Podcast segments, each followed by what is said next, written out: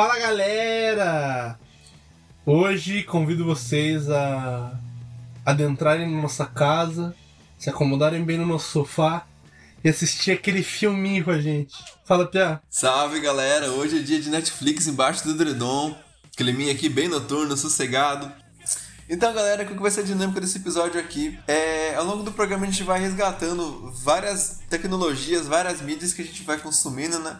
Ao longo da vida que a gente vai ter foi ter contato com os filmes. A gente fala dos VHS, dos DVDs, do, da pirataria na internet, dos streamings, das nossas primeiras experiências com, com o cinema, com a sala de cinema física. E a gente vai se delongando nesse assunto e é, essa é a nossa pira, assim. A gente vai falando de alguns filmes, algumas obras e tal. E espero que vocês gostem do programa, tá muito bacana. Vamos que vamos! Bora pro EP! O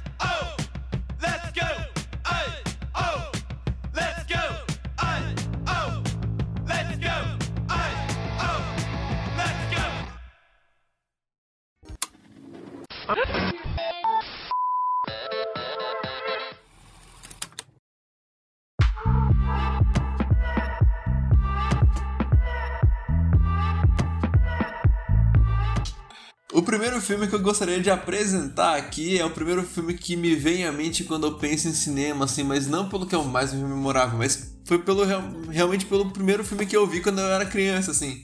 De ir com os pais com 5, 6 anos, é o que eu tenho lembrança, que é Homem-Aranha, aquele com o Tobey Maguire. Não dá para entender. Sou apaixonado pela Mary Jane. Peter, sempre falamos de honestidade igualdade, justiça. Muitas vezes eu esperava que tivesse coragem para trazer esses sonhos para o mundo. Não posso mais viver os seus sonhos. Quero viver a minha vida. Você recebeu um dom, Peter. Com grandes poderes, vem grandes responsabilidades. Ele não foi exatamente o primeiro filme que eu vi, eu acho que eu vi o Pokémon 2000 antes dele, agora que me ocorreu. Mas o mais vívido é de lembrar do Homem-Aranha, sabe? Eu lembro, assim, de ver o filme no domingo e na segunda-feira tá com as crianças, assim, na primeira, na primeira série falando tipo assim, ah, assisti o Homem-Aranha e todo mundo, nossa, assisti também. E era aquela coisa assim de. Tinha poucos filmes, tipo assim, Agora tem tanta coisa, tem tanto acesso a tanta coisa diferente que cada um vê uma coisa, você nem conversa direito naquele negócio. Mas antes, como era pouco filme, você via o negócio e todo mundo viu o mesmo filme. Então, o assunto do dia seguinte era o filme, sabe? Tipo, ou quando passava na televisão, tipo, tinha tela quente na segunda-feira. Na terça, a criançada tava toda lá falando dos filmes, porque era o filme que passava, né? Sim, mano, total. Nossa, tela quente é um evento, né, mano? Porra, tantos filmes da horas demais, cara. Mas assim, pensando em cinema, mano, o primeiro filme que eu assisti em sala de cinema que eu lembro foi Era do Gelo, mano. Preparem-se para a Era do Gelo! A temperatura está caindo. Estou congelando. Hã? Como a gente vai saber se é a Era do Gelo? É só olhar todo esse gelo. E todo mundo está indo para o sul. Longe de mim. Menos quatro maluquinhos que estão indo para o outro lado. Eu não vou mesmo. Foi uma experiência muito massa, assim, ver um desenho no cinema, pô, telona, tá ligado? O máximo de tela que, a gente, que eu tinha em casa era, tipo, sei lá, 24 polegadas, tá ligado? E, que não é nada hoje também. E, tipo, pô, antes de ter essas TVs mais, tipo, grandes e retas, tinha as TVs de tubo, né? Pô, mano, a maior TV que eu tive foi 29 polegadas. Eu cheguei a ter uma TV de 14 polegadas em casa. Era tipo um celular, praticamente, era um tablet, tá ligado? E, e, e, não só, tipo, ela era menor, mas ela tinha um outro aspecto, ela tinha uma outra proporção. Essas telas de tubo, essa proporção 4x3 que a gente fala na fotografia, né? Que ela é um pouquinho maior na vertical e um pouquinho mais estreita na na base. E hoje em dia é o contrário, você vê são mais largas do que altas. O cinema não, o cinema ele tinha uma lógica de ser bem extensa, né? Era uma tela tipo não só grande, mas era uma tela muito comprida. E a TV ela era uma tela fechadinha, quadradinha, né? Então, tipo assim, era uma experiência visual muito diferente, né? O enquadramento da câmera, a fotografia de cada, cada tipo de imagem era muito diferente, né? Mano, sim. Tanto que quando, tipo, passa um Vale a Pena Ver de Novo de uma novela que era da da época das TVs de tubo, você vê que eles tentam adaptar pro 16 por 9, né, que é a proporção que das TVs agora. que é a mesma proporção do cinema. E, e, tipo, velho, fica tudo achatado as imagens, assim, fica meio amassado, meio estranho, tá ligado? E, e pô, é mais estranho essas fitas, né, mano? Mas, pô, minha primeira experiência no cinema eu era bem novinho, mano. E eu ia pouco no cinema no começo da minha vida, mano. Eu comecei a ir muito no cinema, mano, quando eu fiz, sei lá, tipo, uns sete, nove anos, assim. Tinha um cinema muito barateza, mano, aqui em Curitiba que se chamava Portal. Ele nem existe mais, tá ligado? Ele era um. Era tipo um shopping abandonadaço, tá ligado? E que a gente ia, era do lado de um terminal bem grande de Curitiba, o terminal do Boqueirão. E daí, tipo, a gente ia, cara, era um shopping abandonado. E que tinha um cinema que funcionava dentro, tá ligado? E tipo, o filme era muito barato. Porque o shopping tava, tipo, caindo aos pedaços. Era a única coisa que o shopping tinha. E era muito da hora, mano. Aí depois que passou essa fita desse cinema, eu a gente, a gente começou a ir num, num outro cinema que também era muito barateza no Xaxim, mano. Que foi construído logo depois que esse foi, foi fechado, tá ligado? E porra, daí eu fui ia direto no cinema. Quando o cinema barateou, mano, eu ia direto, principalmente nas terça-feiras, que todo mundo pagava meia. Sempre tem essas fitas no cinema, né? Outro fé, mano. Eu lembro de, tipo assim, com os coleguinhas na escola, tá ligado? Tipo, era um negócio assim da mãe pegar e levar. Alguns. é Tipo assim, quando eu era aquele amigo mais próximo, tipo assim, é, eu ia com ele e a mãe dele num dia e depois era o contrário, ele ia comigo e com a minha mãe. Ficava essa dinâmica assim, ia, e ficava trocando. Nessa dinâmica, mano, a gente viu Harry Potter, a gente viu é, as Crônicas de Nárnia, a gente viu Piratas do Caribe, a gente viu muito desses filmes grandes, famosos, assim, sabe? Cara, a gente gostava muito, mano. De ver Homem-Aranha também, mano. Quando saiu Homem-Aranha 2, a gente foi assistir. Cara, nossa, eu vi muito filme assim, mano. Tipo, com a minha mãe, sabe? Minha mãe sempre gostou muito de ver filme. Aí a gente, tipo, pegava pra ver os horários, mano. Não tinha internet, né, mano? Eu, tipo, ia na banca de jornal, comprava o jornal, voltar pra ler nos classificados lá, onde que ficava a sessão de, de cinema, né? Onde tinha os horários escritos certinhos ali e tal para saber que filme tava passando, né? Porque mal sabia, né? Passava um trailer ou outro na televisão, anunciava no rádio, sei lá, e era isso, tá ligado? A gente sempre via no jornal que filme que tinha. Às vezes nem conhecia direito e falava, ah, vamos lá ver? Vamos, vamos ver, sei lá o que, Peter Pan. E era isso, tá ligado? Era um tempo meio diferente assim que não tinha internet, né? Isso que é loucura da gente ter nascido bem no momento da transição do, do analógico pro digital, né, mano? Uma transição, tipo, massiva e rápida, assim, tá ligado? Pô, a gente viveu experiências analógicas e digitais, tá ligado? Isso é muito doido, mano. Tipo, provavelmente as crianças que estão nascendo agora, tá ligado? Até meu irmão que nasceu, tipo, em 2014. Pô, eles já nasceram com um mundo muito digitalizado, mano. Não tem quase nada analógico. A gente ainda pegou resquício, né, mano? Isso é muito doido. A gente pegou o finalzinho, né, mano? E assim. É, tempo nenhum volta, mas assim, o, o, mundo sem internet hoje é inimaginável, né, mano? Mudou totalmente. Tipo assim, a gente ia procurar um endereço de alguma coisa, não querendo ser nostálgico, acho que isso é chato pra caramba, mas é, procurar um endereço na lista telefônica, tinha que ficar cruzando uns quadradinhos, assim, tipo, pra encontrar as ruas e tal. Uma lista, tipo assim, que tinha poucos 500 páginas, era um trambolho na sua casa. E, sei lá, era isso, com base num papel, você achava no mapa, sabe? E agora, tipo, tem tudo no celular, tá ligado? É muito louco ver, tipo, quanto isso tudo mudou muito rápido, né? E, e, é muito louco, né? E ver como, tipo, pô, é, essa transição de mídia mudou muito rápido. Mas, cara, tem coisa que é muito tecnológica, que é analógica ainda nessas mídias, tá ligado? O próprio cinema é assim, tá ligado? Muito, a maior parte dos filmes de Hollywood, mano, são gravados em película, mano, analógica, em Vingadores, umas fitas meio assim, tá ligado? Não dá pra imaginar uma fita dessa, mano. Mas é que a qualidade do bagulho é muito insana, mano. É muito, realmente tecnológico, assim, tá ligado? É muito, muito fiel, tá ligado? Sim, a, a captação de vídeo em filme permite uma resolução gigantesca, né, mano? Você filmar o negócio na película ainda permite assim um 8K tranquilo de, de resolução, sabe? Tanto que filmes que são muito antigos foram filmados em película. Você encontra em qualquer plataforma tipo, com qualidade de imagem absurda, sabe? Poder do Chefão dos anos 70 é em 1080p, sabe? Full HD com uma imagem impecável, sabe? Porque foi filmado em filme, mesmo numa câmera de décadas atrás, sabe? É muito louco. E, e é curioso que é, a qualidade da, da imagem é, é o ponto dos diretores insistirem até hoje em usar essas câmeras de película, né? Porque, tipo, a película ela deixa um ruído na imagem muito específico do cinema, né? Muito característico, né? É tipo como se fosse um filtro, mas ele é orgânico, né? Ele é. Ele é, ele é químico, ele não é digital. É, é outra lógica, né? Ele dá outra estética. Enquanto uma câmera digital, quando filma coisa no escuro, fica com um ruído desagradável que a gente não gosta de ver. Sim, mano, totalmente. E também, novamente, não querendo ser nostálgico, né, mano? Mas, pô, fazendo uma comparação de, de mídia também, cara, o LP até hoje é o melhor som que já foi feito, tá ligado? É a melhor forma de reproduzir som. É o disco de vinil, mano. Assim, né? Na minha humilde opinião, pô. Eu nunca escutei um som tão gostoso de ouvir quanto sons de vinil, mano. Porque assim, tipo, eu já ouvi os mesmos álbuns é, no vinil e no streaming, assim, sabe? No, no Spotify, no Deezer. E, cara, a diferença é muito grande, mano. Porque também tem essa coisa do ruído orgânico, tá ligado? Tem umas mídias, mano. A, o, o, a vantagem da mídia analógica é muito essa, né, mano? De ser muito fiel. No começo do ano eu li um livro chamado A Vingança dos Analógicos, é de um cara chamado David Sachs.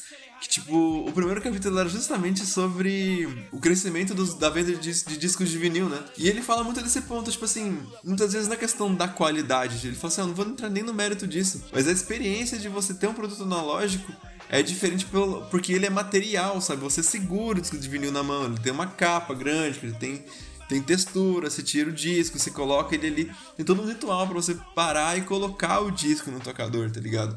Ligar o disco, ele tem uma estética diferente, ele tem aquele ruído característico do, do vinil, sabe? Tem toda. Todos os botões que você aperta, tudo faz diferença, sabe? Tipo, essa relação tátil que você tem das coisas, né? Como um, como um teclado, por exemplo. Tipo, você digitar numa tela digital é muito diferente de você digitar no teclado sabe? Que tem teclas, tem, tem uma resposta física. Então, tipo, essas coisas analógicas, tipo, interagem bem com a gente, sabe? A gente, como ser humano, gosta de mexer com as coisas. Além da qualidade do som, tipo, ter, ouvir coisa no vinil, então, tipo, colocar um, filme em mídia física tem parte de um processo, né? Tipo assim, de uma experiência de consumo de mídia, né? Pô, o próprio cinema, né, mano? Puxando um pouco pra esse lado, ir pro cinema é uma experiência muito louca, né, mano? Você se prepara, é como se fosse um ritual, né, mano? Até nos momentos mais casuais em que você vai pro cinema, tipo, numa maior de uma cagada, assim, é um momento que se torna especial, né? E, e é muito louco, porque é só, tipo, você, você poderia assistir esse filme em casa. Mas não é tão especial, né, mano? Não, cara, é totalmente diferente, mano. Acho que até pelo convívio social de, de ir no cinema, né, mano? Que você, sei lá, você vai com seu namorado, você vai com seus amigos, você vai com sua família, com algum primo ou outro. E, tipo, tem essa coisa de se encontrar pra ir lá, sabe? A pipoca, o cheiro do, do lugar, sabe?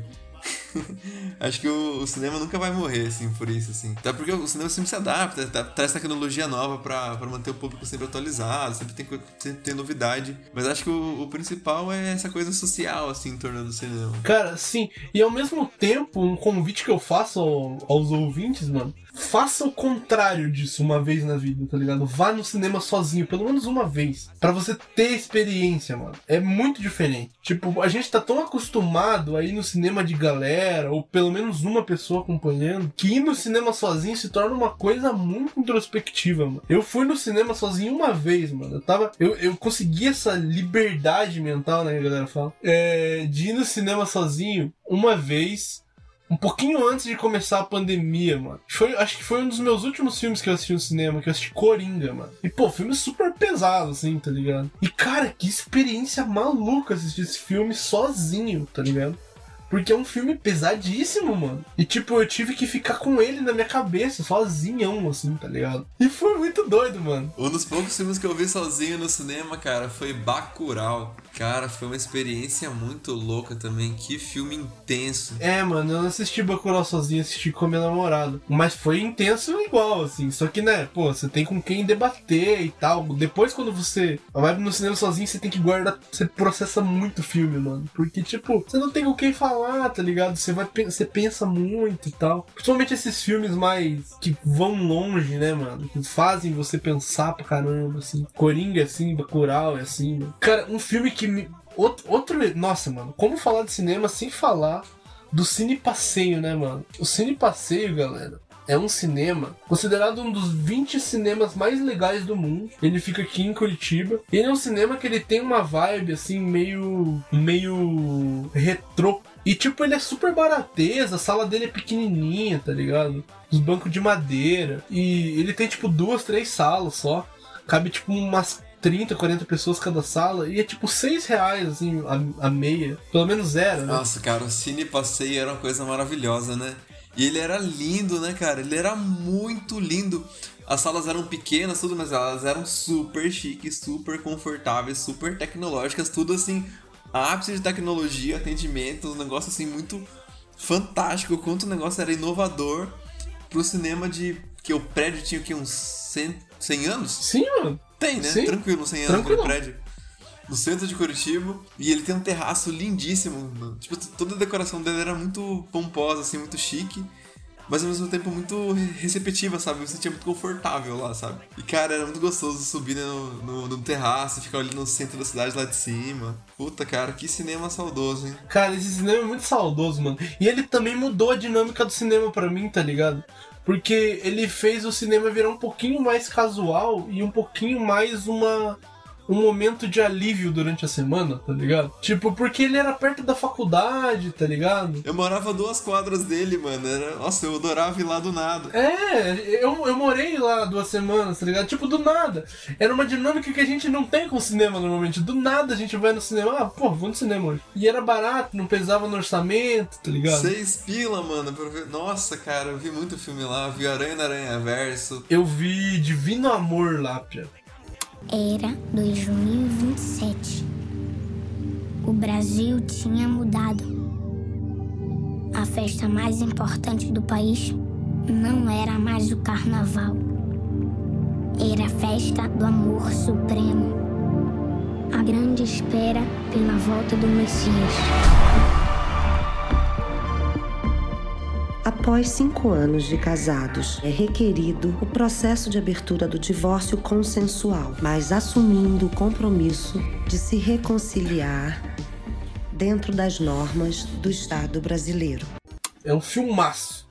Puta recomendação. Filme nacional de Irapaz, mano. Ela é muito braba, mano. Só que ela faz uns. Ela, na Globo, assim, no geral, ela fez uns papéis mais caricatos, assim, tá ligado? E nesse filme, mano. Esse filme, basicamente, qual que é a premissa desse filme? Ela, basicamente, tá em mais ou menos 2028, em uma sociedade muito moral e cristã, moral cristã, assim, tá ligado? E daí ela se descobre, ela tá tentando ter um filho e ela do nada se descobre grávida, tá ligado? Só que daí, tipo, vai acontecendo umas fitas, assim, e daí meio que fazendo umas. Eu não posso contar, tá ligado? É um filme que é meio complicado você dar a premissa dele, assim. Mas é- essa premissa que eu contei não tem spoiler nenhum. Mas vale muito a pena assistir porque esse filme fala muito sobre é, o moralismo que foi imposto a partir da, da- das eleições de 2018, assim, tá ligado? Em uma ficção é, futurista, mas um futuro muito próximo, que é 2028, tá ligado? Tipo, eu ficava de cara que era tipo um futuro distópico em que do nada passava um Clio na rua, tá ligado? Um carro que a gente vê todo dia. Aí você. daí, é, é tipo, parece uma coisa engraçada e idiota de um cinema muito pobre, tá ligado?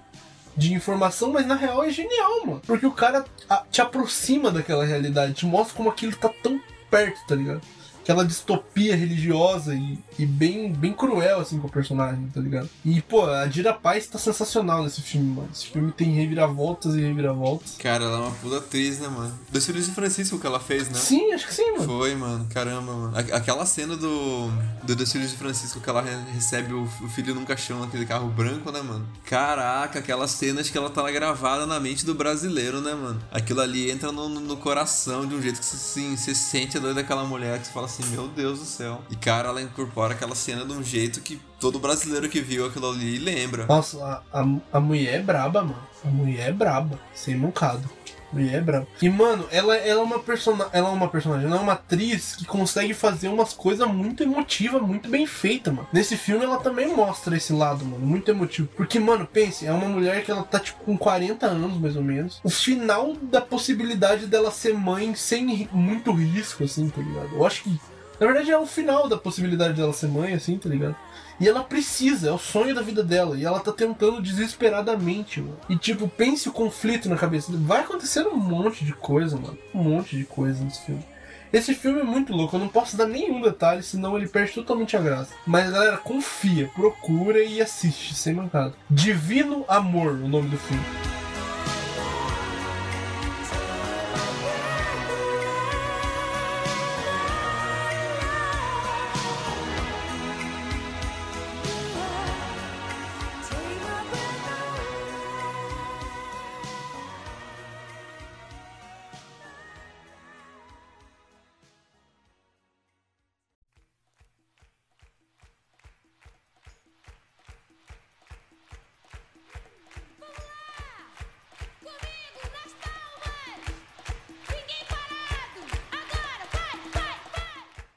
Cara, vamos pular pra, pro rolê do VHS? Esse é o rolê, Pia. VHS. E aí, qual que é a tua experiência, mano, com essa mídia louca aí? Cara, a minha experiência com o VHS foi muito breve, cara, muito breve. Assim, eu peguei bem o final dela. Eu lembro de ter visto dois filmes no VHS quando eu era bem pequeno, assim, tipo.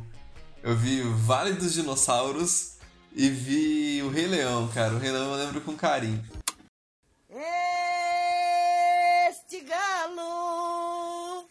Só sabe comer e cagar. E um que eu acho que eu vi no VHS, mas não tenho certeza, foi Tarzan. Eu lembro de uns tempos assim, muito de criança mesmo, sabe? Bem de infância, de ver o filme na creche, sabe? Nossa, é, a minha experiência com o VHS é essa, sabe? Tipo, eu tenho em algum lugar, cara, que eu não sei onde foi parar isso na minha casa. Eu fiz a VHS, tipo assim, de toda a turminha da, da, da minha escola na creche, tá ligado? Um dia eu tenho que, eu quero achar essa fita pra me ver daquele tamanho, tá ligado? Na estética do VHS e tal. Cara, é, é muito louco como a gente se apropriou daquela estética hoje, né? A gente cria filtros com imagem VHS, com os quadradinhos, os barulhinhos, coloca uma série de efeitos, distorce e tudo, né? E fica com essa estética de VHS e tudo assim, pra resgatar um tempo que a gente mal viveu, né? Que tem uma lembrança muito vaga, né? Sim, eu lembro muito das, das locadoras vendendo VHS, assim, de monte, assim, tipo assim, pra liquidar, porque ninguém mais alugava, de que rebobinar fita, puta vida. Imagina, mano, você vê um negócio de novo, você tem que enfiar uma caneta dentro e ficar girando ali por 10 minutos pra rebobinar a fita inteira pra você poder assistir o filme de novo. É, a minha experiência, Pia, foi bem breve também, mano. A minha experiência com VHS foi maior parte locadora, mano. Eu não tinha quase nada de VHS. O que eu tinha de VHS era tipo coisa de escolinha também, tá ligado? Tipo gravação da escolinha e tal. Inclusive, mano, eu achava que eu tinha essas fitas ainda, mas acho que eu perdi, mano. Porra, é triste, né, mano, você perder essas coisas, porque, pô, puta memória de infância. Eu vou ver se eu encontro. E eu, eu lembro desse momento de transição do VHS pro DVD também, que a galera começou a liquidar VHS. Mas uma coisa que minha mãe me conta, mano, é que quando eu era pequeno e ela ia na locadora, assim, pra pegar umas fitas, assim, tá ligado? Eu sempre pedia pra ela pegar Xuxa só para baixinhos, tá ligado? Que era os DVDs da Xuxa. Ia até o 3, mano. Lá na locadora que eu, que eu ia, só tinha até o 3. Eu acho que era lançamento o 3, inclusive. Que era tipo a coletânea de todos os clipes do álbum Xuxa só para baixinhos, tá ligado? E daí, cara, eu aluguei tantas vezes aquele bagulho. Tipo, todas as mães queriam alugar aquilo. Só que a minha mãe era uma cliente muito assídua da, da locadora por minha causa, tá ligado? Porque eu amava Xuxa, mano. Eu era fissurado no Xuxa só para baixinhos. Eu assistia no repeat, pia. Eu aprendi a rebobinar fita com dois anos de idade por causa dessa bagaça dessa Xuxa, mano. Nossa, essa da Xuxa também, cara, mas não era tanto. Não, e daí o que, que aconteceu? O cara falou: olha, é, eu, eu, gosto de, de alugar para você, eu ganho bastante dinheiro alugando a fita para você, mas assim, eu também não posso perder meus clientes. E eu tenho muito cliente mãe, muita cliente mãe, pai, que quer levar pro filho assistir e nunca tá aqui. Para eu não perder esses clientes, eu vou dar, ó, você traz aqui e volta daqui uma semana. O cara, a hora que ela voltou daqui uma semana, o cara tinha duas fitas com o, a fita regravada e ele deu pra minha mãe de tanto que eu assistia, cara. Nossa. Me, a mesma fita. A mesma fita, ele regravou, tá ligado? Tipo, uma, uma versão, assim, uma cópia, tá ligado? E deu pra minha mãe, mano. Porque eu assistia muito Xuxa, mano. Eu assistia muito Xuxa. Não, é, é, era uma loucura. Hoje, nossa, mano, não consigo. Mas sabe quando você assiste o bagulho e você fala, caraca, mano, eu já vi isso muitas vezes, mano. Hoje eu assisto e falo, caraca, eu, eu sei o que, o que tá acontecendo, tá ligado? Eu vejo ali e falo, vai acontecer isso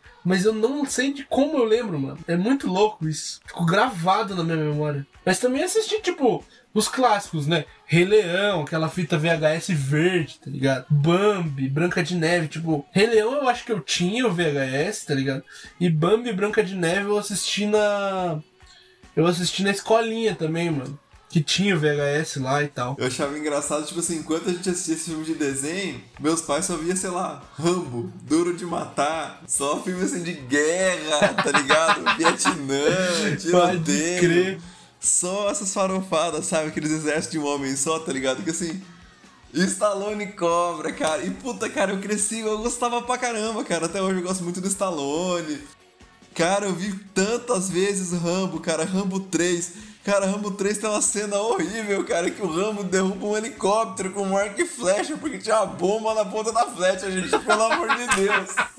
tipo assim, ele leva um tiro, ele põe é, pólvora no buraco e põe fogo, tá ligado? Pra cicatrizar machucado. Tipo assim, mano, olha que bagulho absurdo. Tipo, o cara sozinho ele mata umas 700 pessoas, tá ligado? Cara, sim, ele entra. Não, olha que loucura. Ele é um soldado que volta do Vietnã. O cara é abordado pela polícia. O cara branco é abordado pela polícia. Sofre violência policial. O cara que é militar sofre violência. Esse filme é irreal, já começa nisso daí. Já é muito irreal. Não, mas tem, tem, uma parada importante, mano, que assim, é, a galera que voltou do Vietnã era mais estigmatizada, mano. Assim, de, de ter lutado na guerra e tal. É, né, a galera era, tipo, tudo meio dita como insana, né, mano? Pode crer. E daí, tipo, os caras. E meio que eu acho que parece que reforça um pouco esse filme, né, mano? Esse estigma, né? É. Mas assim, os caras prendem ele, tá ligado? Ele se revolta pra caralho. Vai pro meio de uma floresta, vira o maior procurado dos Estados Unidos. Todo o exército vai atrás dele e ele mata todo mundo, cara. Com uma faca. Não, o, o primeiro ainda é mais ou menos crível. Tipo assim, no primeiro ele mata aí umas 200 pessoas.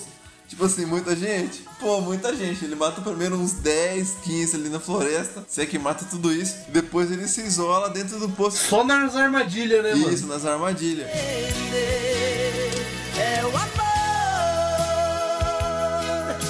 que mexe com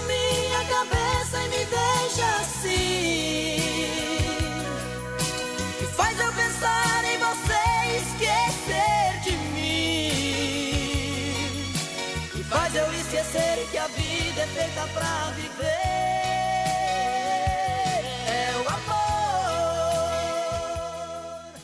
Aí depois ele vai pra aquele posto de gasolina, fica lá escondido e fica matando todo mundo lá. Explode o posto de gasolina e tal, ele foge. Mas assim, cara, no, no 3 pra frente, cara, ele, ó, ele mata assim, de chacina, tá ligado? Cara, no Rambo 4, ele, ele, ele ativa uma bomba atômica e sai correndo, cara. Mano, eles fogem correndo de uma bomba atômica. Ele ativa o pavio, sai correndo, corre, corre, corre, corre. Os caras estavam tudo vindo atrás dele. Tipo assim, dá tipo assim, uns dois minutos, vai, vamos ser generosos aí com, com o passar do tempo no filme. A bomba atômica explode e ele escapa da bomba. Sabe? Ele, tipo, ele pula no rio assim e ele sai, saiu ileso numa explosão radioativa. Não, e nem fica resíduo nuclear no ar, né, Pia? Oxigênio puríssimo. Nada, imagina, tudo tranquilo. Aquele Stallone Cobra também, cara, aquela cena dele no mercado, meu Deus do céu, mano. O cara, tipo, fazendo um refém e daí ele falando: Cretino. Você adora dar tiro. Eu odeio gente assim. Você é um imaturo. Você é um cocô. E eu vou matar você. Cara, aquilo não faz o menor sentido, cara. Meu Deus. O cara tá com um refém, você tá falando que o cara é um cocô, mano. Que tipo de negociador é você, tá ligado? Aí ele fala assim, né? Você é uma doença, eu sou a cura. Porra. e dele mata o cara, velho. Ele mata o cara com refém se o cara aperta o gatilho, mano. Tá ligado? Vai que o cara tem um espasmo muscular. Não. Ah, mano, esses filmes são uma farofada danada, né, mano? Os caras são tudo à prova de bala, ninguém acerta um tiro no Bruce Willis, tá ligado? Ele passa correndo no meio do fogo e tranquilo, sabe? Ele mata todo mundo, não erra um tiro, ninguém acerta ele jamais. Tipo, af, haja paciência. Só que assim, na época, cara, eu gostava pra caramba, cara. Hoje em dia eu falo assim, Jesus amado, que farofada do caramba. Eu acho que hoje em dia é tipo ouvir Iron Maiden, tá ligado? Tipo assim, quando eu era adolescente, meu Deus, Iron Maiden era tipo o que há, sabe? Run to the hills. Aí, mano, hoje em dia eu falo, meu, como que esses caras conseguem ser tão ridículos? Sabe? Tipo assim, é muito, é muita tosquice. Cara, sabe o que, que é louco? Tem muito seu valor, mano. Isso que é foda, velho. Porque, pô. Cara, quando eu assisto, cara, cara, isso é a cara do filme que meu pai gosta, tá ligado? Eu falo, caraca, mano, eu sinto a vibe de assistir um filme com meu pai quando eu assisto um filme desse, tá ligado? É muito louco isso, mano. Idem. A gente viu todos esses filmes, cara. Rambo trocentas vezes. Cara, quanta farofada a gente não viu, cara. Carga explosiva, nó duro de matar, cara. Filmes do Steven Seagal. Aquele filme do Chuck Norris, a gente via muito filme de faroeste também, sabe? Via a, a trilogia dos dólares, a gente viu junto do Sérgio Leone. Viu o Django. Nossa senhora.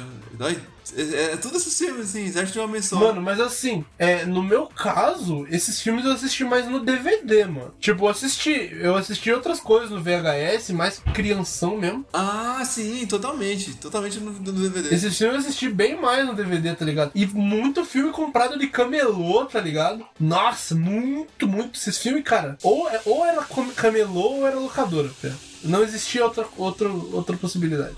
Nossa, sim, mano, muito filme de camelô, mano, muitos.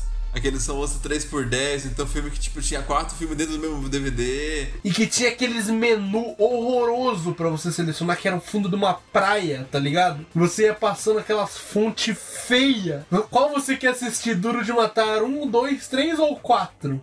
Tá ligado? Aí você, cara, isso era muito revolucionário, sério. Nossa, 3 por 10 mano.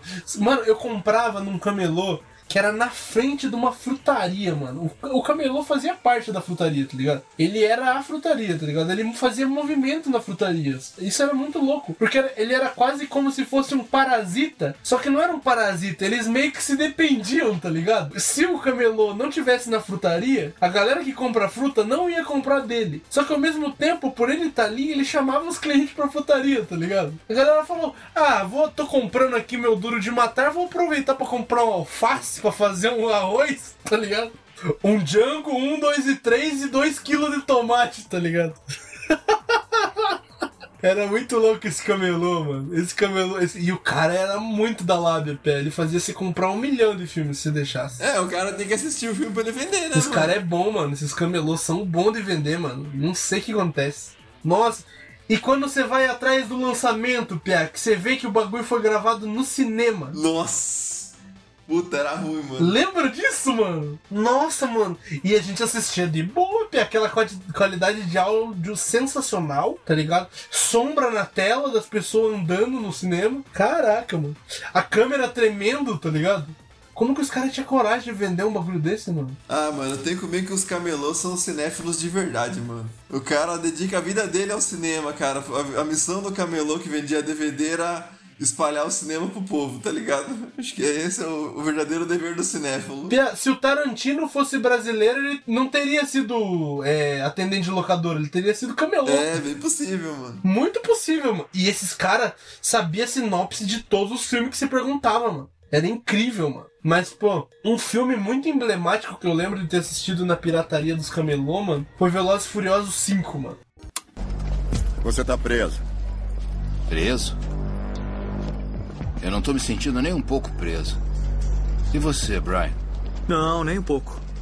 O seu erro é pensar que está na América. Você está muito longe de casa. Aqui é o Brasil.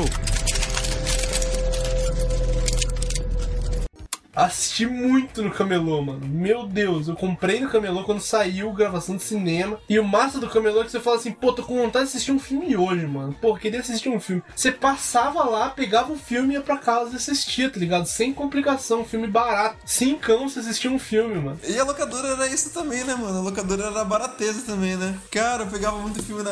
Era, tinha uma locadora aqui perto de casa que chamava DVDex. Cara, assim, depois de um tempo virei tipo amigo da, da locadora. Tinha outra que era a Veneza, descia na avenida, que também era a mesma coisa, era amigo da, da dona. E, e, aliás, essa, essa locadora ela fechou tipo ano, ano passado, tá ligado? Tipo, até antes da pandemia tava aberta ainda, mano.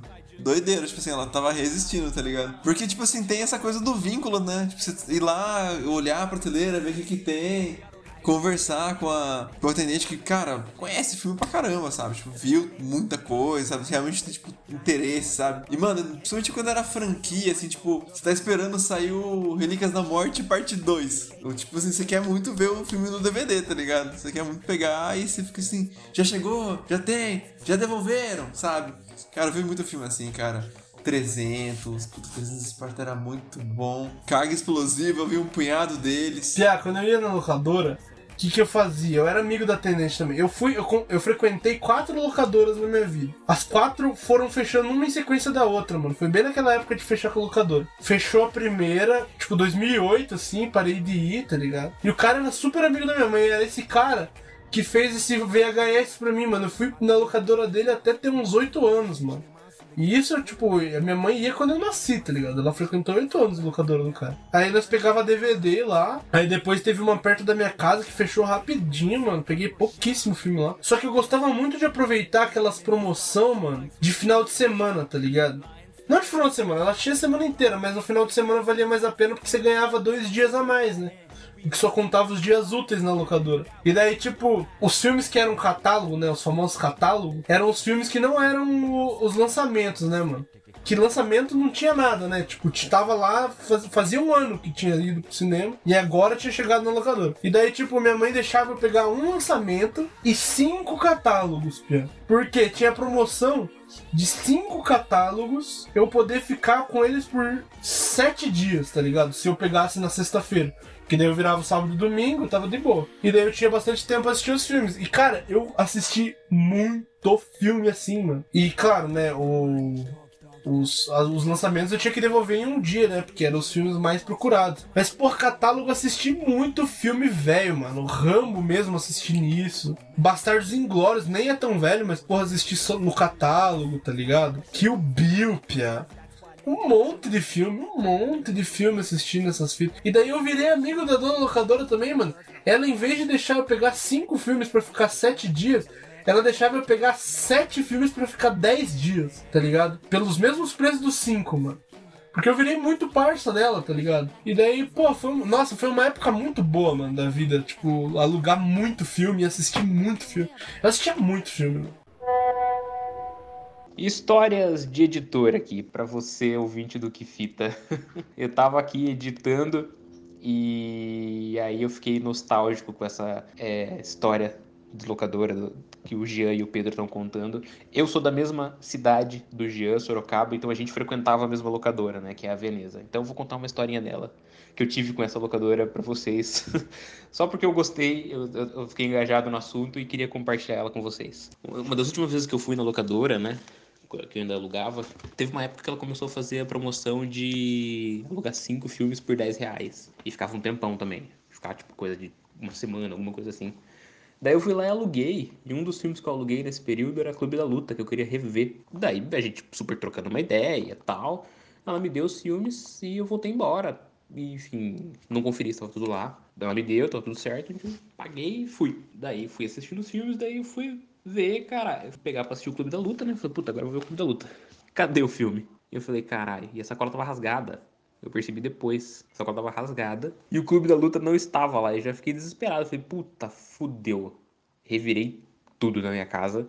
Minha mochila da escola na época tal. Fiz, fiz o diabo. No, vou- fi- fiz o caminho todo de casa até a locadora de volta. Não achei. Falei, pronto, fodeu. Perdi o filme da locadora. Não sei quanto tem que pagar. E daí fiquei, fiquei todos esses dias do período da semana que, que eu ia ficar com esses filmes. Pensando, puta, o que eu faço? Não achei o Clube da Luta. E agora? E agora? E agora? É, daí minha mãe falou, viu, você é burro também, né? Tem, tem que perder o filme da locadora e tal. e daí eu pensei, puta, eu preciso achar e repor. Um dia antes de devolver os filmes pra locadora, eu rodei a cidade, rodei as lojas americanas, shopping e tal, caçando DVD que eu encontrasse um clube da luta, porque eu precisava devolver esse filme pra locadora. Né? Daí eu achei numa, numa lojas americanas muito escondida lá na cidade. E achei lá, por quinzão, um clube da luta. Comprei. E no dia seguinte fui lá devolver os filmes e falei. E cheguei para o atendente e falei, viu? Eu acho que eu perdi o clube da luta. Então, para compensar, eu comprei outro para vocês. Né, para devolver. E daí ela falou. Então, menino, sabe que você, quando você saiu daqui, só depois que a gente percebeu que eu não coloquei o clube da luta na sua sacola. Ai, que ódio! Fiquei neurótico a semana inteira por causa do clube da luta e a mulher tinha esquecido de colocar. Ficava aprendizado, né? Sempre confira se todos os filmes que você alugou estavam na sacola. e de quebra, ganhei um clube da luta, né? Porque eu mesmo comprei, que era pra devolver pra locadora, e ficou pra mim e tenho ele até hoje. Mas ai, que raiva desse, desse dia, que frustração. Daí a moça pediu desculpa tal. Falou, não, foi- nosso. Enfim, desculpa ter feito você comprar um outro DVD. Que da hora, mano. Que da hora. Eu tive uma pira assim no, no- durante meu ano de, de vestibular, tá ligado? Eu, eu tinha uma meta de ver um filme por dia, assim. Nem sempre eu rolava ver um, um por dia, mas eu via, sei lá, uns cinco filmes na semana, sabe? Cara, eu baixava um monte de filmes, tipo assim, acho que já chegando na. Mais na época da, da pirataria na internet, a gente começou a baixar filme por torrent, tá ligado? Cara, eu vi tanto filme, mano. Lembro do Último Imperador, que era um filme muito bonito. ter visto é, O Pianista, que eu vi também. Menino do Pijama Listrado, muitos desses filmes de históricos, sabe, para vestibular, assim, pra você entender contexto, essas coisas. Cara, eu vi muito nessa época, assim. Cara, como eu gostava, mano. Tipo, era uma coisa que abriu muita cabeça, né, mano? Que nem se tu vê Mr. Nobody, por exemplo. Cara, é um filme assim que é uma puta fritação de cabeça. Um filme que tem quase quatro horas, que tem, tipo, a maior maluquice, assim, de viagem no tempo, mistura de possibilidades, fin finais alternativos, um monte de coisa. Tá um filme maluco, cheio de, de experimento. E, cara, aquilo lá mexeu com a minha cabeça, assim, tá ligado? Nossa, mano, que, que filme maluco, mano. Cara, sim, mano. No Torrent, mano. Eu lembro da minha primeira primeiro contato com o Torrent. O- Os primeiros dois filmes que eu assisti, Torrent, não foi eu que baixei, mas eu vi a pessoa baixando. Eu falei, caraca, do nada ele clica e o filme vem direto pro computador, mano. Tipo, depois de, sei lá, 12 horas, né? Que era o tempo do Torrent. Aí eu falava, Ô tio, baixa esse filme pra mim, era um tio meu, tá ligado? Ele baixava, ele colocava fa- sabia que quando eu voltasse da escola eu ia poder assistir o filme, mano. Os dois primeiros filmes que eu assisti, mano, foi Mortal Kombat 1 e 2. Cara, uns filmes ruim. É ruim de doer a alma, Pia. Mas eu achei fantástico. Eu achei fantástico, Pia.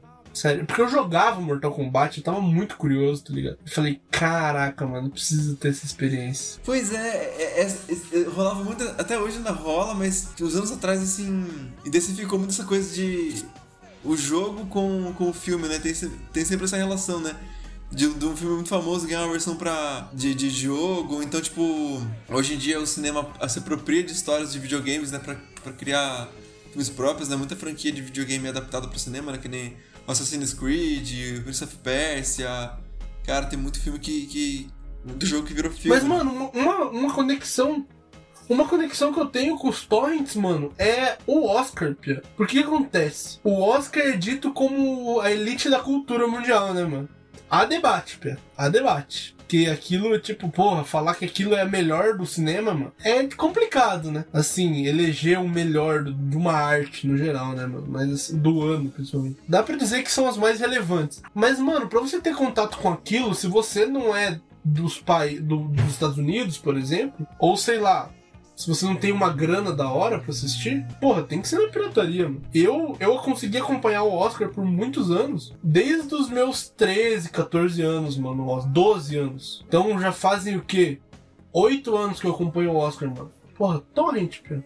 Torrent fez eu conseguir acompanhar o Oscar minimamente, tá ligado? Torrent, YouTube, quando dava pra upar filme no YouTube, tá ligado? Foi o que fez eu ter acesso aos filmes indicados, Pia, que eu sempre fui apaixonado por saber dessas coisas, tá ligado? E tipo, não só de filmes, né? Mas pra música também, tipo, cara, quantas discografias eu não tive acesso pela, pelo Torrent, né? Eu li um livro sobre isso que chama Como a Música Ficou Grátis. Esse livro, o Como a Música Ficou Grátis, cara, ele resgata, tipo assim, como a indústria da música ela foi se des- desfacelando com o avanço da internet, sabe? Primeiro com a criação dos MP3, que per- permitiu que música do CD fosse comprimida para um tamanho muito menor e, poss- e pudesse ser compartilhada por outras formas de, de compartilhamento de arquivo na internet. Primeiro com, com servidores, com e-mails. E, tipo, isso começou a impactar pra caralho, assim, a, a venda das, das gravadoras, tá ligado? No começo teve, tipo, um, um efeito até positivo de aumentar as vendas, porque popularizava as músicas pelo, pelo MP3, depois a galera comprava o CD. Só que com o tempo, mano, tipo, com a invenção dos iPods, dos, dos tocadores de MP3 e a galera podendo ouvir música no fone pra tudo quanto é lugar, a galera pôde comprar os CDs, porque era muito mais prático andar com, CD, com um arquivo pirateado. E, tipo, a própria indústria não correu atrás se atualizar nisso, sabe? Tipo, por muitos anos era muito mais eficiente você piratear a música pra você ouvir no fone no seu celular do que você comprar um CD pra sentar e ouvir numa sala, sabe? Tipo, por muito tempo a, a, a música pirateada era não, não só, tipo assim, questão de ser mais barato ou ser de graça, era questão de que ela tinha uma, uma possibilidade que o, a mídia física original não permitia, sabe? E levou muito tempo pra indústria se adaptar para o formato de streaming que tem hoje, né? Que você assina um- uma plataforma que tem a música legalizada e você, tipo, tem isso, tipo, corretamente, né? Você tem acesso legal à música e não pirateado. Mas antes desse- desses serviços se popularizarem, né? se estabelecerem nesse, nesse funcionamento de modelo de negócio, mano, a pirataria, tipo assim, acabou com um monte de gravadoras, mano. Tipo, de chegar a fechar a porta de gravadoras grandes, que nem a Sony, tá ligado? Nossa, mano, isso é, é muito louco, mano. E, mano, isso também é outra coisa, né, mano, da gente que passou por essa transição. Eu ainda escutei muita música, muito MP3, mano. Muito MP3. Hoje, tipo, a gente acaba escutando arquivos MP3, né? Mas não é o formato MP3, né? Porque MP3, mais do que um tipo de arquivo, era um formato, né, mano? Era um formato, tipo, criado de baixar as músicas, de ter todo aquele ritual de organizar. Cara, eu era uma pessoa muito organizada com as minhas músicas, tá ligado? Porque quando eu comecei a descobrir as minhas músicas que formavam a minha identidade da época, tá ligado? Que não era uma música que, tipo, eu peguei, eu descobri ela por causa do meu pai, tá ligado? Que tem muito valor afetivo, tem muito valor pra quem eu sou hoje. Não tô falando que não tem, mano. Tem valor demais as músicas que meu pai me passou. Me construiu a minha base, pra... só que construiu a minha base para exatamente esse momento, tá ligado? Pra eu ir atrás, entender o que eu gostava fora dali. Tá ligado? E o MP3 foi muito importante para isso, mano. Assim, eu não. Eu, eu nunca fui uma pessoa extremamente ligada ao torrent, mano. É, o torrent foi muito útil na minha vida, mas assim, eu baixava por outros meios, mano. Eu baixava, tipo, manualmente, música por música. Eu tinha um cuidado de renomear todos os arquivos, organizar pasta, tá ligado? Encontrar um arquivo da hora pra capa do disco, fazer certinho, tá ligado? Porra, era muito gostoso. Cara, eu editava até os, as, meta, as metadadas, né, mano? Que você colocava ali, tipo, pra, pra ficar certinho no player, nome, artista, faixa, colocar capa tudo bonitinho. Sim, o nome do artista. Cara, às vezes eu colocava até os compositores, Pia. Tipo, o artista que gravou música dos outros, tá ligado? Eu colocava compositor tal, tá ligado? E eu acho que isso fez, fez muito bem para mim, na real. Porque hoje eu componho, né, mano? E tipo, você pega um repertório fazendo isso, mano. Pô, é um bagulho tão simples, mas você pega um repertório, mano. É muito louco como isso faz bem. Eu gosto de, pensar, tipo assim, pela, pelas datas de, de, lançamento do álbum, sabe? Porque era uma coisa que, que, você também colocava, né? O ano de lançamento. E ajuda muito você ter contexto, sabe? De, de que época aquilo ali foi lançado, né? Que parte de que movimento que ele saiu, de que região que você que a banda pertencia, você vai pesquisar depois, sabe? Tipo, ter essa coisa de catalogar manualmente as coisas te permite ter um contato diferente com a mídia, né? Mesmo que seja um arquivo digital, né? Cara, eu também tinha essa mesma coisa de pegar, baixar a capa do disco e eu olhava as capas, tá ligado? Quando eu baixava por torrent, baixava a discografia, já vinha com a capa e vinha com, com scans da, de todas as, as capas, tá ligado? Eu ficava me perguntando assim, sabe? Tipo, poxa, da onde que veio isso tão organizado assim, tá ligado? Aí nesse livro fala, tá ligado? Tipo, era um, era um grupo, mano, que, tipo assim, toda a pirataria que de, que de, de discografias na internet era muito organizada, mano. Tipo, existiam alguns grupos que eram tipo de umas gangues, sei lá, era tipo umas comunidades, tá ligado? Que, tipo assim, era tipo uns fóruns. Para você ter acesso ao fórum, você tinha que contribuir com o fórum. Tipo, para você poder ter acesso ao catálogo completo de músicas que o fórum tinha à disposição, você tinha que colocar alguns álbuns também. Então, tipo assim, você quer ouvir o disco do Akon que tá lá. Você tem que fazer um. Você tem que ripar, né? Tirar a música do CD original do, sei lá, do Chico Buarque que só tem, que só tem aqui no Brasil e você contribui, assim, mundialmente com, com o negócio, tá ligado? Tipo assim, gente do monte de país do mundo colocava, tipo, coisas do próprio país, né? então, que tinha à disposição no, no, no, acervo, no catálogo geral, para você poder baixar o negócio. Só que com o tempo isso caiu no torrent, mano, e sim, qualquer um poderia ter acesso, upando ou não os arquivos, tá ligado? Isso muito organizado, assim. O livro resgata toda essa história. Society. Hope you're not lonely without me, society.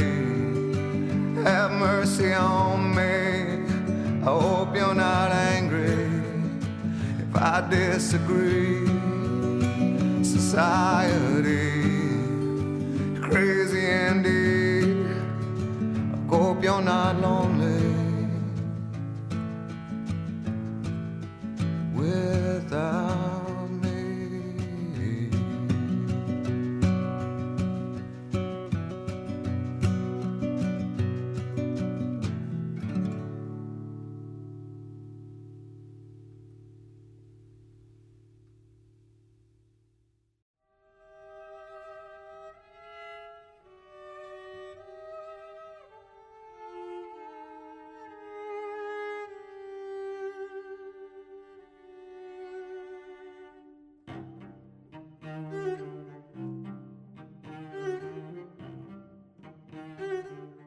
E outra coisa, mano, que eu também tinha que acrescentar, que assim, não é porque os streamings estão aí, essas coisas estão aí, que a pirataria acabou, tá ligado?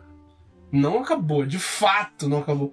Ela eu acho que pode até estar tá maior, tá ligado? Um pouco mais organizada, um pouco mais segura. Segura principalmente por conta da galera que sabe piratear, né, mano? Pô, saber piratear é uma arte, mano. Porque dependendo do arquivo que você pega, você pode meter um vírus no teu computador, no teu celular, tá ligado? Você tem que saber fazer. Uma grande fonte de pirataria, não sei se você tá ligado, mano, é o Telegram, mano. Caraca, não sabia. Pia puta fonte de pirataria, mano. Você entra lá e tipo, galera, pirataria é um nome que tá muito na boca da galera com uma coisa pejorativa. Não entendo assim, velho. Pra mim, eu acho que pro Jean também, a pirataria é uma coisa muito importante, gente. É quase como instituição, tá ligado? É uma coisa muito importante. Porque sem a pirataria a gente não teria acesso a um monte de coisa, mano. A um monte de coisa. A gente não teria visto toneladas de filme que a gente viu, a gente não teria ouvido, sabe, incontáveis músicas, mano. Tipo assim, milhares de músicas a gente só teve acesso a isso. E a galera pensa assim: ah, mas quanto de prejuízo isso, gerou? Não gerou prejuízo porque eu não teria dinheiro para comprar, tá ligado? Eu não tenho como comprar CD, sabe? Eu não tinha como. Tipo, eu colecionava alguns quando eu, quando eu trabalhava e tal. Mas, cara, é um bagulho assim que é muito inacessível, tá ligado? As famílias tinham, sei lá, 20, 30 CDs em casa que juntava, sei lá, 2, 3, 4 por ano, tá ligado? Tipo, ganhava de presente e tal. Mano, hoje você abre o Spotify, o YouTube tem, tipo assim, milhões de discos, milhões de músicas, sabe? É uma quantidade absurda, ou de graça ou por uma mensalidade ridícula, sabe? Tipo, 10 reais, a gente, 20 reais no Spotify, coisa que é muito barato perto de um CD que custava 50, um CD. E, mano, é, o Telegram, eu tava vendo, mano, no Telegram tem vários grupos abertos, assim, sabe? De e-book, de, de música, de filmes para baixar tá ligado? Conseguir legenda pra filme, mano. Cara, tem grupo no Telegram especificamente pra galera que quer baixar filme do Oscar, tá ligado? Os filmes que estão indicados ao Oscar. O que é muito bom, mano. Tipo, é um, as, algumas coisas são meio desorganizadas, mas outras são muito bem organizadas, tá ligado? O Telegram é essa fonte de pirataria também. Que na maioria das vezes é bem segura também, mano. Porque tem bastante moderador, tá ligado? É bem parecido com esses fóruns, sacou? Então, mano, pô, o Telegram é uma coisa que eu descobri, mano, que é muito útil, assim. É, agora com esse movimento, mais ou menos de 2008, 2006 pra cá, da galera preta e pobre invadindo o espaço da universidade, tá ligado? A pirataria nunca foi tão importante, mano. A maioria das universidades públicas é, oferece, né, os materiais de leitura, principalmente, né, pra, de graça, né, mano, escaneado. Mas tem lugares que você tem que comprar livro, esse tipo de coisa. E a pirataria, mano. É, o, o Scan, na verdade, já é uma é pirata, mano. O Scan já é pirata, porque não é o livro original. Tipo assim, teoricamente todo mundo teria que comprar o livro, tá ligado?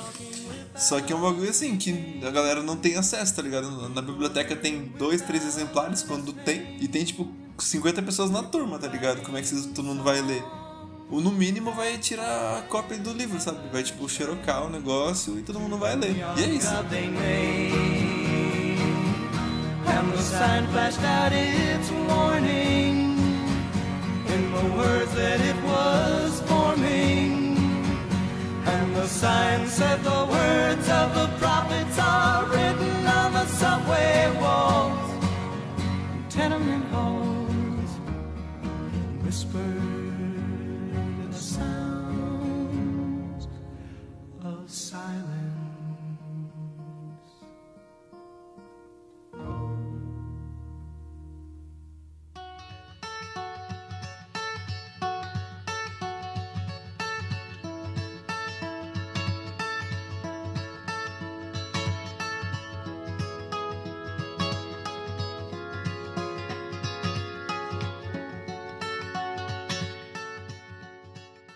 Mas, mano, fora essa questão da pirataria também, né, velho? Os streamings, eles são muito úteis, né, mano? Eles também têm esse papel agora de popularizar esse conteúdo, porque na maioria eles começaram, agora alguns não tão tanto, mas eles começaram muito baratos, mano. Eu lembro que a Netflix começou, tipo, 16 reais, 12 reais, tá ligado? Não lembro certo. Oferecia um mês grátis e tal. Sim, um mês grátis, experiência, tá ligado? E é bacana, tipo, ver vários serviços de streaming aparecendo. Lógico que é, a galera tipo, debate bastante qual qual plataforma vale mais a pena assinar, vale a pena manter, ou então, tipo, o custo de tudo isso e tal. Mas é bacana ter essa disponibilidade de conteúdo, né? Que a gente se sente afogado, às vezes, de tanta opção e perdido, assim, o que, que eu assisto, que tem tanta coisa hoje em dia que, pelo amor de Deus. Mas, tipo, não é bacana ver que tem tanta coisa disponível a um preço relativamente acessível, tá ligado? É da hora, mano, real, assim, tipo, poder ter contato com, com tanto conteúdo, assim, sabe? Tipo, tem muito filme que a gente assiste, cresce dessas plataformas que, que faz valer, assim, o dinheirinho que a gente paga lá na, na, na mensalidade, assim. É, mano, uma coisa que eu tava vendo na faculdade, um professor meu me apresentou essa, esse ponto de vista que eu não tinha parado pra pensar. Mas que, que na época que eu estudei isso não tava tão potente, tá ligado? Não tinha Disney Plus ainda. Tava começando a Amazon Prime, tá ligado? Então tinha. A Netflix era top of mind, assim, sabe? A primeira que veio na cabeça. Ele tava vendo um movimento de mercado, mano, de que o que a Netflix gerou, tá ligado? A Netflix gerou um movimento, fez com que mudasse a dinâmica, tá ligado? Porque a dinâmica, por exemplo, do, do acesso a, a filmes pra caramba, assim, esse tipo de quase que em streaming era da TV a cabo, tá ligado? E a TV a cabo, ela nunca se vendeu um canal de TV a cabo, se vendeu sozinho. Ela é distribuída por distribuidoras de TV a cabo, tá ligado? Tipo Sky. Ela vende um monte de canais. Agora, a, a Netflix, ela se vende sozinha, mano. É como se fosse um canal de TV a cabo, tá ligado? Ele fez essa metáfora. E isso mudou muito o mercado, porque os concorrentes que da, da Netflix, que agora apareceram, tá ligado? Na época, ele falou, eles vão querer engolir a Netflix. Então eles não vão querer ser vendidos junto com a Netflix. Então não vão existir empresas de distribuição, o que vai fazer com que a gente tenha que assinar streaming por streaming. E é uma coisa que eu penso, pô, seria muito massa se tivesse essas empresas de di- distribuição, tá ligado? Eu pagar, sei lá, 50 conto por mês ter Netflix, Disney Plus, Glo- Globoplay, Telecine Play, tá ligado? Fazer meu pacote, pô, seria muito da hora. Mas não dá, mano, por conta dessa, dessa quase, desse quase monopólio que foi a Netflix por um tempo, tá ligado? E como isso moldou o que, como a gente consome streaming hoje. Então isso é muito louco, mano. E é louco que não, que não é um, um- monopólio assim de, de, de impossibilidade, sabe? Tipo, os outros filmes estão aí concorrendo e tal, só que, cara, a Netflix chegou tão primeiro e ficou tão na, na cabeça das pessoas, né? Por um trabalho tão inteligente de branding, né? De construção de marca que, caralho, é tirar o chapéu, né? Tipo, todo mundo conhece a Netflix, tá ligado?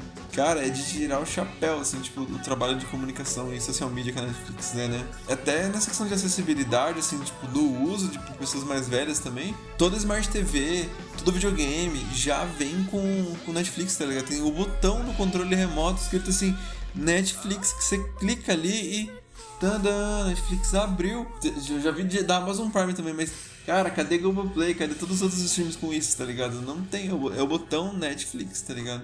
Porque, tipo, tomou a dianteira do mercado de conseguir essas coisas, né, mano? Sim, mano, e ela construiu uma identidade de marca tão única, cara, que ela tem uma identidade visual, ela tem uma identidade de persona, ela tem uma identidade sonora, que é o Tudum lá, que a galera fala, tá ligado? Tem o funk da Netflix, mano. Coloquei agora, se liga.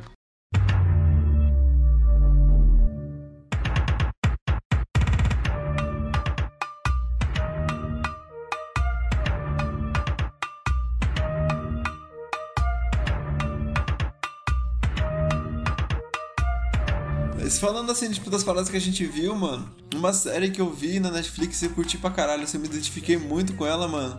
Foi a Sintonia, mano. Favela City. Cada um na sua caminhada, no corre, atrás do sonho. O foda é que pra sonhar tem que fechar o olho. E aqui não dá pra ficar moscando não, parceiro. Em um segundo, toda a sua vida pode mudar. Cara, foi uma das únicas vezes que eu me senti representado, assim, tipo, numa série de TV, tá ligado? Tipo assim, o bagulho retratou a quebrada de um jeito que, assim, pô, a minha quebrada era isso aí mesmo. Ou, tipo, várias outras quebradas do Brasil, tá ligado? É a sintonia, tá ligado? Cara, que série da hora que foi produzida pela Condizila, né, mano? Tipo, a série tem três protagonistas, né? Tipo, um cara que que tem sonho de ser astro do funk, né? Ser cantor de funk. Que é o MC Doni, que é um, é um personagem da série, mas que na, na, vida real ele é um MC JP, né? Ele é um MC, MC real e bem famoso, inclusive. Uma mina que ela tá seguindo é, uma vida dedicada à igreja, assim, porque ela tinha uma vida meio errática, assim, né? A Rita. Ela entra no, no mundo da, da igreja evangélica e tal, vai se des- des- se desdobrando nesse mundo. E o Nando, cara, que era um maluco que resolveu fazer a carreira dele no crime, no PCC. Tá ligado? Eu não falo diretamente com o PCC, mas é uma analogia muito, muito precisa, assim, do que é o comando, tá ligado? Cara, a trama vai se amarrando entre esses três eixos, tá ligado? E é uma série muito bacana que representa com muito, assim, forma muito fidedigna o que é uma quebrada, tá ligado? Daqui de São Paulo. Porra, cara, que bacana foi ter visto, mano. Já tem dois anos que saiu a primeira temporada, a segunda sai agora. Esse ano também, acho que lá pra novembro deve sair. Vou dizer que eu tô ansioso pra ver, sei lá. Mas quando eu vi, cara, eu gostei pra caramba, assim, mano. Não sei se você assistiu também, eu tenho alguma, alguma parada que você se sentiu muito representado assim, nos streams também. Tem muita coisa. Eu consumo Netflix há muito tempo, tá ligado? O primeiro filme que eu assisti Netflix. Quando eu comecei a assistir Netflix, cara, a possibilidade de ter um filme original da Netflix era zero. Comecei a assistir Netflix faz muito tempo, tá ligado? Eu morava ainda no. Eu tinha tipo uns 11, 12 anos. Então faz bastante tempo. O primeiro filme que eu assisti foi Top Gun, mano, pra você ter uma ideia. Não tinha filme novo na Netflix, tinha só filme antigo, tá ligado? Então foi, foi uma experiência muito louca, mano. Mas séries, mano, a Netflix me apresentou pra séries, tá ligado? Nunca tinha assistido série de fato, assim. Tinha assistido seriado, tipo, todo mundo deu crise e tal. Mas, pô, a primeira série que eu assisti, mano, foi How I Met Your Mother, que é uma série, tipo, meio. Tem alguns problemas, né? Mas, pô, é uma série super legal pra você começar, assim. Assistir Stranger Things, tá ligado? Sex Education, mano. Pô, é uma série que eu tô muito esperando, mano. Vai sair amanhã, inclusive. Amanhã no dia que a gente tá gravando, tá ligado? Dia 17. Hoje é dia 16, vai ser amanhã a terceira temporada. E é muito acesso, cara, que ela tá disponibilizando aí, mano. E, pô, cara, eu fico super feliz de, tipo, por exemplo, meu irmão mais novo, nasceu em 2014, né, como eu falei, durante o programa. Já tem muito acesso, cara. Já tem muito acesso, velho. Ele vai crescer com muito acesso. Eu queria até deixar de recomendação, assim, tipo, acho que o último filme que eu queria falar, assim, tá na Netflix, é o original da Netflix, que é um filme muito good vibes, assim, um filme muito muito levinho, muito gostoso. Ele, ele ficou bem nos trends, assim, bem, bem famoso quando ele, quando ele saiu. É o filme da Maísa, mano. Eu acho que ele é. Ele se chama Pai em Dobro. Oi, parabéns, meu amor. Obrigada, mãe. E o que, que você pediu? Saber quem é meu pai, óbvio. Poxa, mãe, mas você não entende o que isso significa para mim? Ô, oh, meu amor. Você precisava descobrir qual dos dois era meu pai de verdade. Na minha cabeça o nome do filme é Filme da Maísa. Cara, o filme é muito gostosinho da menina que ela.